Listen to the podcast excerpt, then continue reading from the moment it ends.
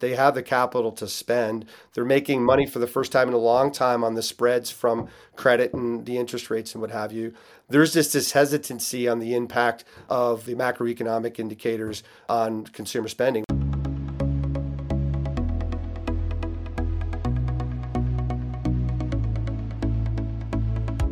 You're listening to Banking on Digital Growth with James Robert Lay a podcast that empowers financial brand marketing, sales, and leadership teams to maximize their digital growth potential by generating 10 times more loans and deposits. Today's episode is part of the Exponential Insight series, where James Robert Lay interviews the industry's top marketing, sales, and fintech leaders, sharing practical wisdom to exponentially elevate you and your team. Let's get into the show. Greetings and hello. I am James Robert Lay, and welcome to episode 284 of the Banking on Digital Growth podcast. Today's episode is part of the Exponential Insight series, and I'm excited to welcome Rob Murray to the show. Rob is a BFSI industry leader for 3Pillar Global, an innovative product development partner whose solutions drive rapid development market share, and customer growth for financial brands. And today we are going to dive into some of the biggest growth opportunities when it comes to developing products, a product mindset to guide you, dear listener, so that you can move forward and make progress along your own journey of growth. Welcome to the show, Rob. It is good to share time with you today, buddy. It's an absolute pleasure to be here. So thank you for having me. Before we get into talking about how to develop a product mindset, what is good for you right now, personally or professionally? It is your pick to get started on a positive note. I'll take both. Personally, things are going well. I've got a beautiful family living here in Charlotte, North Carolina. My beautiful bride is doing well, and I have two uh, young, uh, well, not young boys anymore. One's 20, the other 17. They're both happy and healthy, so all is good on that front. From a professional standpoint, I just recently started a, a new role with 3Pillar Global, leading their BFSI strategy and their industry organization. So, super excited to be with 3Pillar. Well, let's talk about that. And I want to start off on looking at some of the challenges, some of the roadblocks that you see. And, and you're bringing a lot of industry knowledge as well as practitioner. And, and with that in mind, the challenges, the roadblocks when it comes to financial services, financial brands, de- developing technology that I would say is is for just technology's sake because they they don't understand the needs or uh, of the people that that they're creating this technology for or maybe they're they're lacking clarity into just the overall digital landscape and, and how things have transformed at a rapid pace. What what are you seeing on this front in, in, in regards to some of the challenges or the roadblocks that are holding them back from achieving future growth? There's a lot to unpack there for sure, right? I think uh, taking a step back, I think first and foremost, especially when you get into the larger uh, financial institutions, the organizations are very complex matrix and interdependent, right? And so mm. very difficult to navigate and get things done for I think first yeah. and foremost. And, and if needed, we can dig deeper into that one. But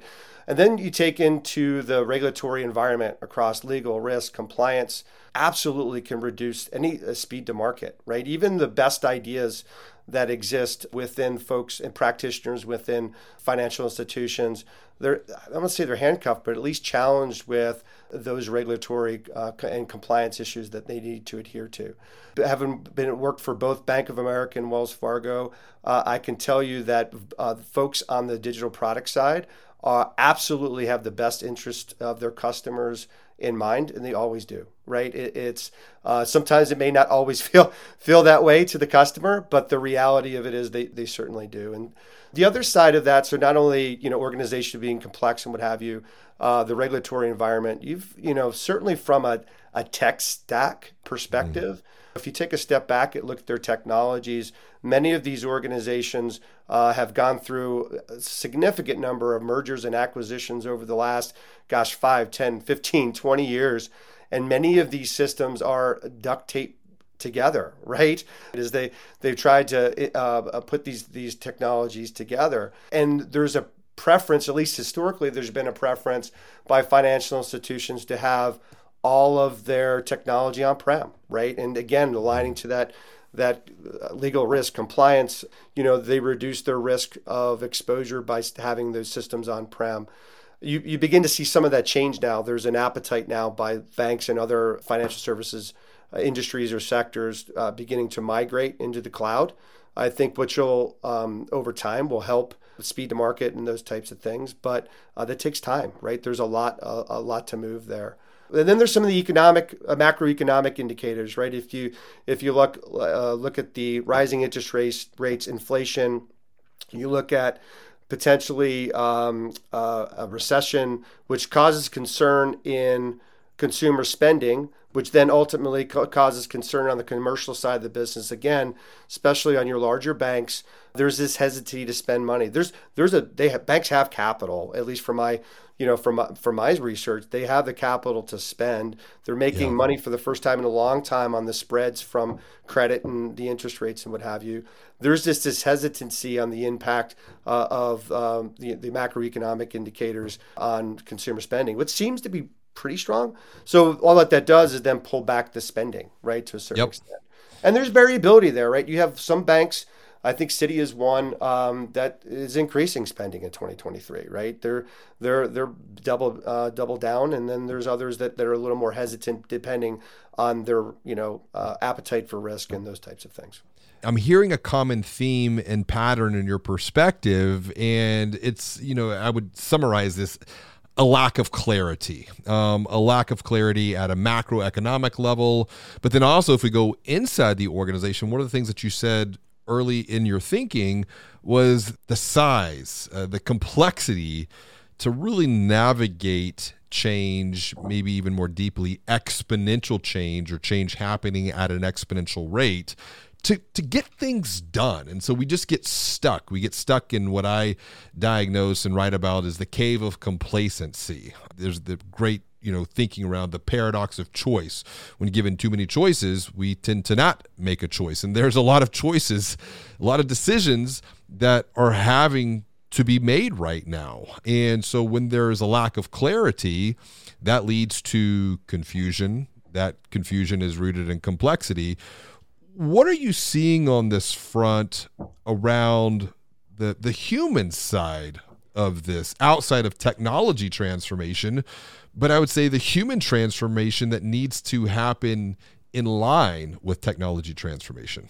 Yeah i, I think I, I think it's best probably when looking at that to take a step back and number one, just high level look at kind of organizational design and structure of a, of a, a financial institution. Uh, and then look maybe to even where they were historically in the methodology in which they deliver technology, right? And so mm. if you take a step back and you think around organizational structure, and, and I'll talk it in in kind of large banking because it's a little bit of what I know best, right? And so, um, but I think it's consistent across all sectors and in insurance, uh, uh, WIM, uh, what have you. But if you take a, a, a large banking, for example, they have multiple lines of businesses across consumer and small business, commercial, WIM. If you understand that complexity and you take a step and understand how they're organized around that, right? And so you think there's usually, and let's take the most simplest, I'll say the simple, but it's still complex, say a consumer small business banking line of business where within their leadership organization you have you can have your own CEO uh, of that specific line of business, right? You have your strategy organization that's there to define strategy. It, now that could be a, take a couple different flavors. That could be across segment, consumer, small, and there's a bunch of different sub segments within consumer, but consumer, small business, commercial, mid market, all those segments. So you have these strategy teams that are defining strategy for segment and or let's say customer journeys or experiences that yep. live across uh, multiple uh, product sets. So if you think again in simpler simplest form deposits card lending you think about cross channel right uh, again uh, branch contact center digital as a channel right which is mm-hmm. a change of thinking um, and you think about how they're organized within each they're so siloed within each of those organization, it makes really very difficult to say as a strategy organization, how am I going to define growth across different product sets, across right. the different channels, right? And it just adds to that that complexity. And then if you look historically back to how financial institutions have delivered, right? At its very core, very DMAIC, if you're familiar with uh, the DMAIC uh, Six Sigma methodologies and those types of things, and waterfall methodologies, mm-hmm. where you identify a problem, right? Create your problem statement, your business case.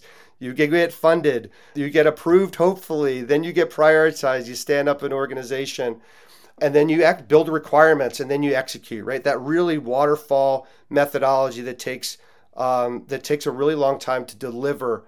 Well, even though banks are evolving from this waterfall and DMAIC methodology or way of thinking, there's still, I think, some of that exists, into more of an agile way of uh, of delivery.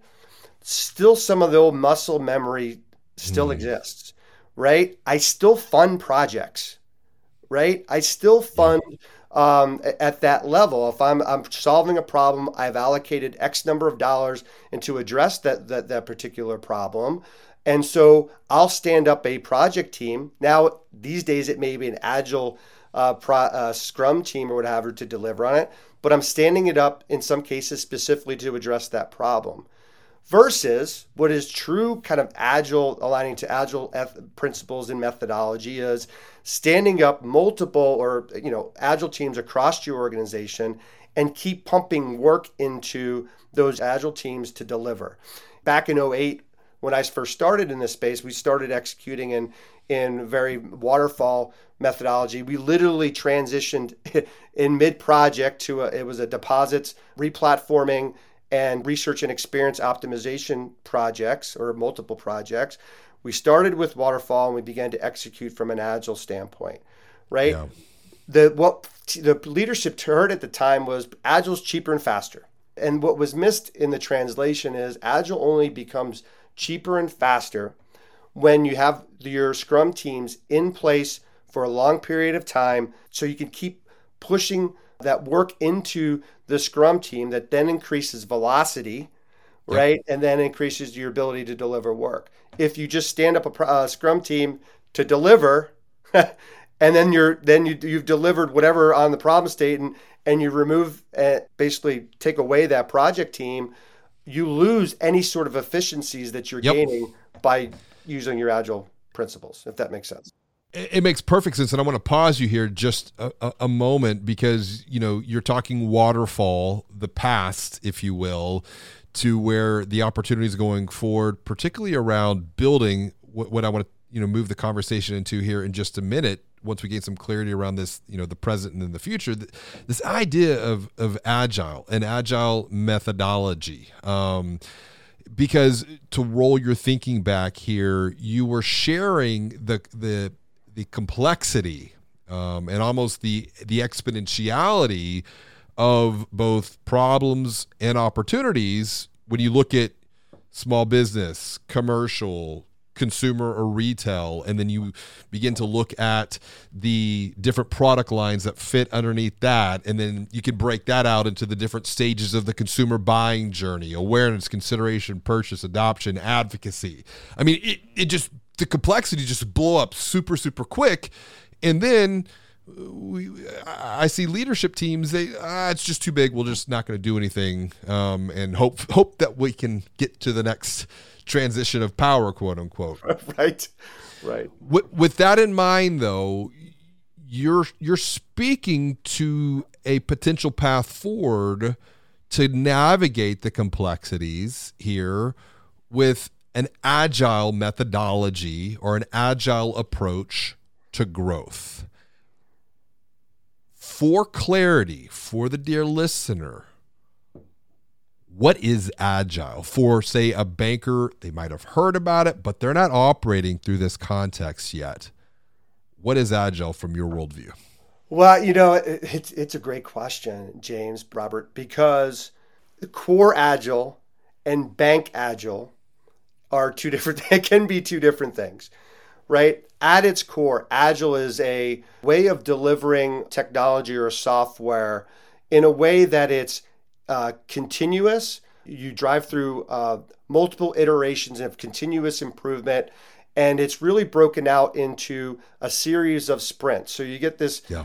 um, you know, conceptually, it's uh, and just use a little bit of the terminology. You take your business objective or business uh, or, or what you're trying to solve for, and you start to build these into different epics and user stories that ultimately deliver on your overall expected experience. But the, the key to Agile is to prioritize those what they call user stories in a way that delivers something they call NPV, which is um, which is that what is the most important thing to a to the to the success of whatever project it is prioritize that deliver it in its simplest form and expose it to the customer so that they can go out there and understand it work utilize it what are the what are the things that they're um, gravitating what functionality or what have you are they gravitating to gravitating to what challenges or problems where they have that you can have and through these two week sprints and iterations you can continuously improve on the experience and it's yeah. almost real time, right? Yep. Versus, and that's kind of its purest, and there's better folks to describe Agile than I can, but in its purest form, that's, you know, for the simple, uh, to make it simple, uh, uh, stupid, which I, I, like to do to, to make sure that I can understand things. Just like people feel stressed about money, we understand digital growth can also feel confusing, frustrating, and overwhelming. But it doesn't have to feel this way for you because you can join the Digital Growth University to gain clarity through education, to overcome the fear of the unknown. Build your team's courage with a growth strategy to eliminate the fear of change and increase your confidence with coaching to remove the fear of failure. Visit digitalgrowth.com/university to apply. When you look at Bank Agile or, or compare it to Waterfall, you right. have, and then I'll go to Bank Agile. Waterfall is this very uh, once a project is approved, you have funding, you stand up your team, you go through a requirements gathering session that can last several months. You take those requirements, you turn them over to technology. They code for them for on a couple months, could be a year. They come back and say, "Here you go. This yep. is your finished product," and it's riddled with defects. Not because necessarily technology are, are incompetent, because that's not the case at all.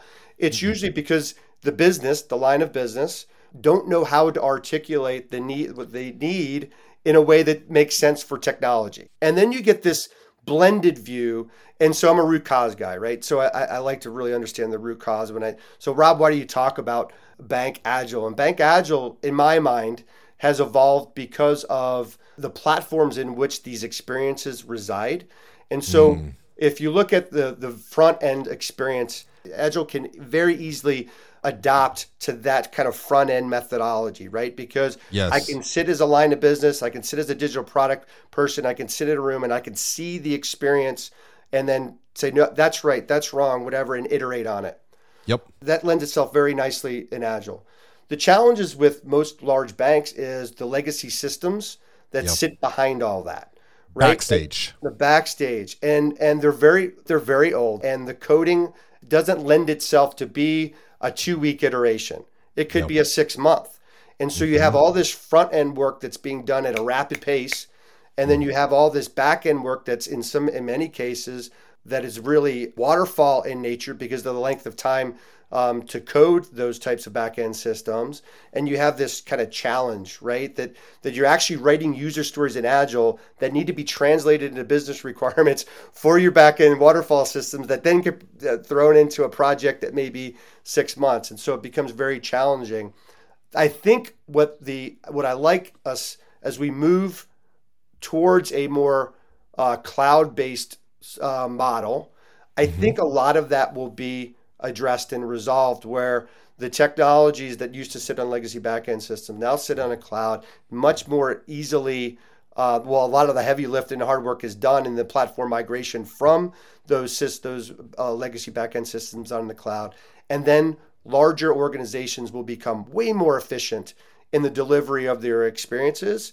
Um, it's just challenging right now in order to to do that you've used this word a couple of times. You've used the word experience. And when you think about experience, you know, I think the mind can go to the customer experience. Um, it could also be the internal employee experience, customer experience being front stage, employee experience being backstage. Right. And the way that we look at experience here at the Digital Growth Institute is experiences or well defined systems and processes that have been A, strategically thought out, mapped out, um, B, applied, and then back to the point here of our discussion around agile, continuously optimized over time, resulting in hopefully more positive emotions than negative emotions.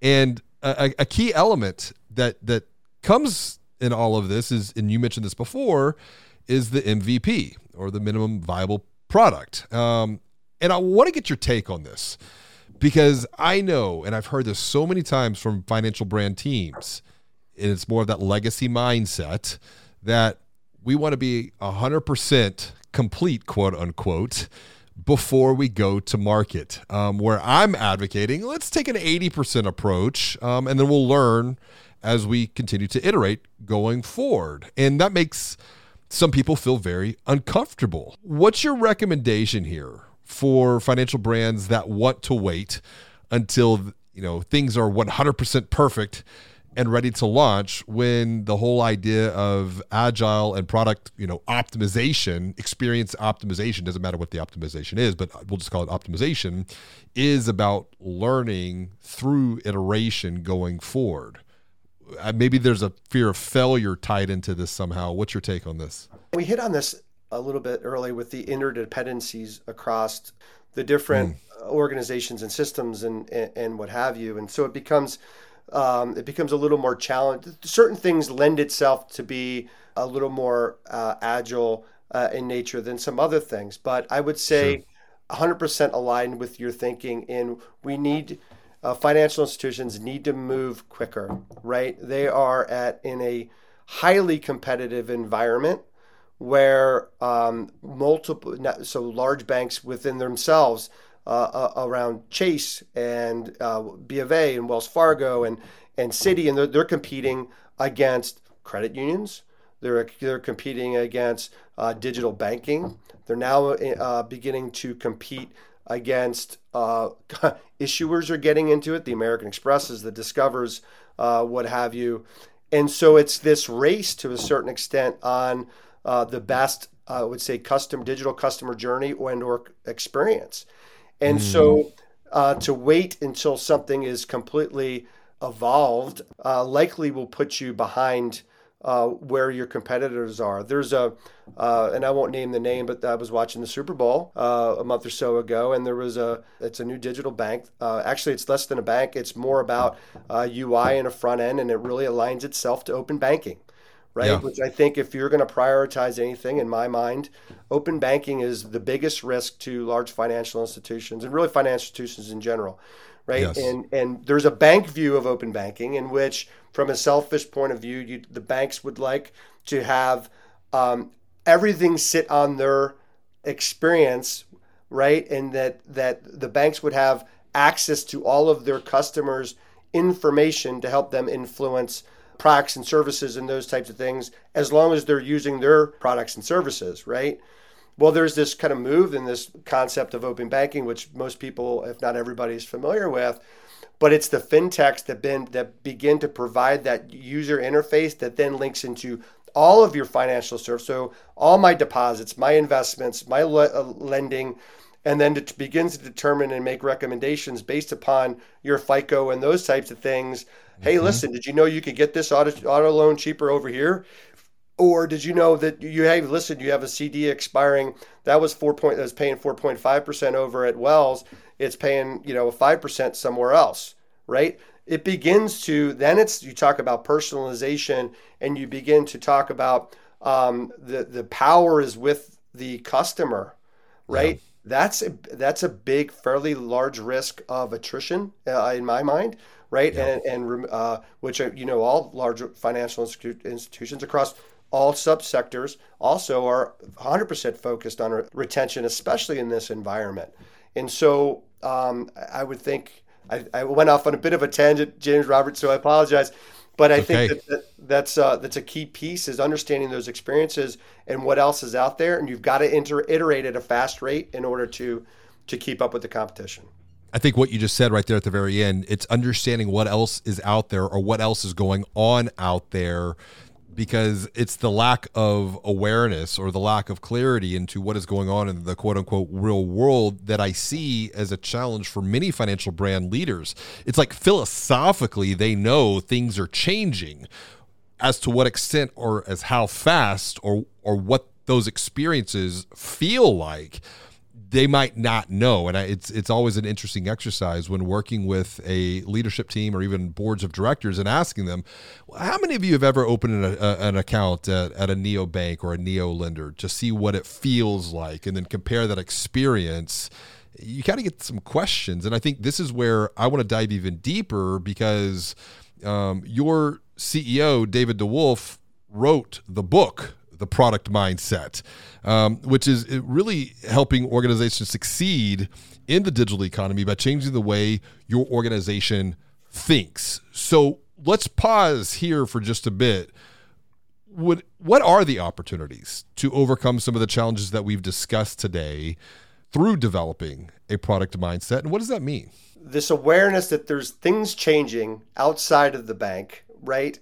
But is there is what's the exposure of those folks that are executing within mm. the bank, within the digital product organizations? Um, what's their exposure to what's going on in the rest of the world, right? In fintechs and those types of things. Mm-hmm. Again, just pointing on my own experiences, practitioners work very hard. They are in meetings from 7 a.m. to 6, 7 p.m. at night. There are hundreds of emails a day. They are literally you know um, tunnel vision and trying to get the work that they're there there is very very little time unless they are taking time on their own to go outside the four walls uh, and understand what are the what, what are the biggest innovations going on in technology and not only technology but method delivery methodologies right yeah and so yeah. as as being one of those folks and and having left that world uh, just uh, two years ago i was fascinated by all that's out there, right? Yeah. And, and just because it's not that I didn't want to learn more, it's it's you're, you're just somewhat sheltered uh, within your silo. You're bringing a tremendous amount of empathy to this subject that I've spoken to many times before. Um, and I'm writing about this in my second book, Banking on Change um, How to Achieve Exponential Growth in the Age of AI.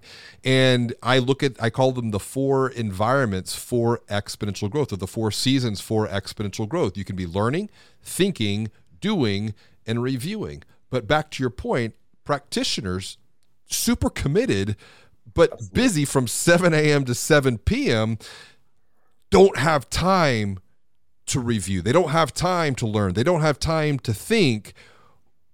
What's the path out of this, if you will, going forward? Because can that continue in this rapidly changing exponential world of transformation?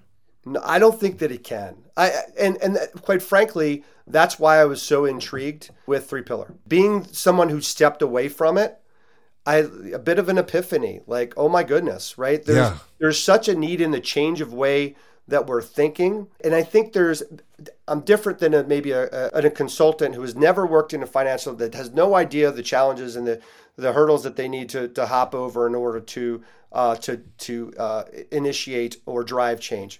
There's a fundamental shift in mindset that needs to occur. And I've seen slivers of it. How do we minim- minimize that time to value? How do we get whatever we're working on into the hands of those that are going to use it, right? If that's externally to our external customers, if that's internally to our uh, employees or whatever, so they can uh, pound on it and see what's mm-hmm. working, what's what features, functionalities do they adopt, which ones they don't, and why.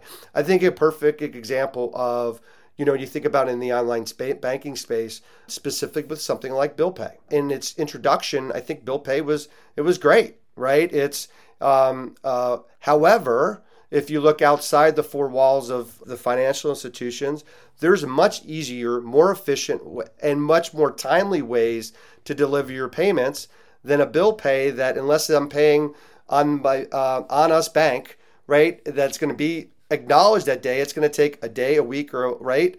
And so until real time payments hits and there's an adoption of that, those other types of organizations will take that away from from banks. And I think that's just a perfect example. Is how do you be that feature functionality? How many many million dollars a year are they spending on that feature functionality?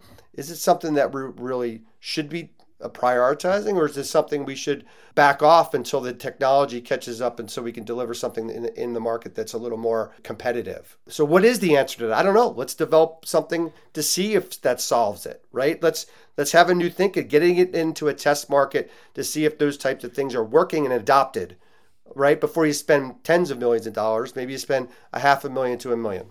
Yeah, you're getting me excited on this because now you're going down a path of piloting and prototyping or prototyping right. and piloting before we make these massive investments to get some early market feedback.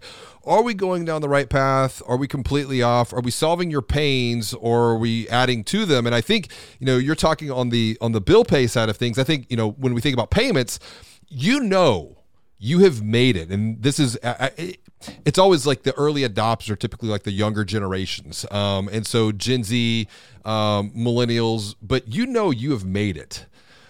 When your brand becomes vernacular in the common marketplace of like hey just venmo me right? And right. now i'm seeing that move into say the baby boomer uh, generation because my wife and i we just went and picked up some valentine's cookies um, from a woman baking out of her home. And how do we pay? She said, You can just Venmo me. And I'm like, it's just an interesting observation and i think that's that's kind of you know as a di- digital anthropologist myself studying the intersection of marketing sales technology and human behavior through the lens of financial services for the last 20 plus years like you even though i necessarily haven't worked within a bank or within a credit union I've got a lot of empathy too for the challenges and for the struggles here. And now we're talking about something thinking differently because it's the thought that is going to then inspire the next iteration or the next action that we take, which is the whole core essence of developing a product mindset. So, what does that really mean? And how, as we start to wrap up our conversation, how can the dear listener do just that? Develop a product mindset. Again, I think it comes back to changing a, a bit of the way you think as a as a, a digital product practitioner, right? Mm-hmm. Is beginning how can I instead of as I build out uh, epics and user stories and look to deliver this thing and how do I begin to take little chunks of that and and get it out into folks' hands, right? It's it's that it really is that fun in my mind. It's that fundamental um, shift in thinking around minimizing your to- your your time to value to your customer. And we talk about, and David talked about this in his book. And again, that book is why I'm, I'm with 3Pillar. That eventually solves a specific need for that customer. And then how do you look at it? So it's it's this continuous improvement on the experience and expanding on the the core thing you're trying to solve. And I think banks have shown t- like they've shown hints of doing this. I think Zelle yes. is probably a reasonably good example of that. And I know they've had some challenges.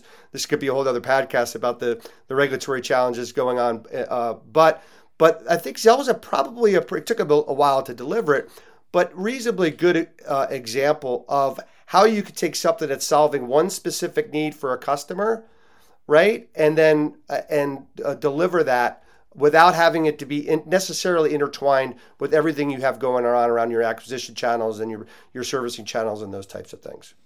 It's interesting to note, like Zelle, as an example, it also shows the power of collaboration too, Absolutely. Um, and and bring together different organizations, different minds to collaboratively work together to solve the common pain points that cause common people problems. Um, and then now it's like, okay, well, now there's new challenges. So we're going to have to work together to get beyond those. And uh, you mentioned something breaking it up into smaller bite size chunks. It makes me think of the Shel Silverstein poem. You mentioned your kids at the start of this podcast. Uh, my wife and I, we have 12, 10, 8, and 6 And Shel Silverstein wrote a, a, a, poem that is just you know ingrained in my mind on this subject here that I I love to share with financial brand leaders. And it's the story about Melinda Mae. She thought she'd eat the monstrous well. She she said she could. Uh, she thought she would. She said she could, so she started right at the tail. And everyone said, Melinda, you're much too small, but that didn't bother Melinda at all. She took little bites and chewed very slow, just like a girl, good girl should. And, and and the whole essence of that story is, how do you eat the well? How do you eat the elephant? You eat it bite by bite. Right. By bite. And that is kind of core to this idea of what we've been talking about today of, of, of agile. And it's like, you know, take a chunk, two week sprint, take a chunk, two week sprint. As we wrap up here, and what a fantastic conversation, Rob. I always like to send the dear listener off with something practical that they can use to move forward and make progress on their journey. Something small, a small bite, um, if you will. What would be the next best step that they could take when it comes to developing and applying? A product mindset, something small that they could do right now in the present moment? Honestly, read the book. In my mind, it was changing. It changed my perspective as a practitioner. It changed my perspective on the way to do the thing, do uh, to to execute in the product space. Um, yeah, and, and, there's value there for sure. And so yeah. that would be the first step, and it begins to put you in the mindset of of one beginning to shift your thinking a little bit, and number two, it does a it does a good job of sharing real life examples of where they've because it it seems too big, right? It, it, mm. Like sitting in the seat, it seems is like yeah, but you can't do that here. Um, and then as you start to think through it and read through the the examples that that are provided, it's like oh, you know what? If I would have thought about the way I was delivering X Y Z a bit differently, I could have taken uh, this piece and I could have got it into my hands of my yeah. customers quicker right? At, least to continuously iterate or the prototype, right? And and because because banks are so you know conscious around regulatory and risk and those types of things of of things that they push out to the market and you're moving money so or there's money involved right and so they can be very cautious so it's not lost on me um, uh, uh, you know because of, of, some of the constraints but really push the, push yourself read the book and then begin to push yourself and think about how you may do what you're doing today a bit differently uh, how can I push whatever little piece, wherever you are today within whatever you're delivering, how can I push that into the hands of of a test group or something that that can bang on it and, and say, yep, this is working great or this isn't working so great. That's a fantastic recommendation. And I don't think it's self serving at all because it all comes down to thinking differently.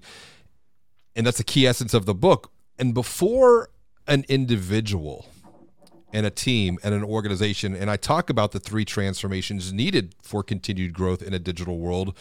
You transform the self and then transform the team because teams are made up of individuals. You transform teams, well, that's how you begin to transform the organization. Love it. Yep. But it doesn't begin with thought, it doesn't begin with thinking. This is why I love your recommendation on reading the book. It starts by seeing things differently. Yes.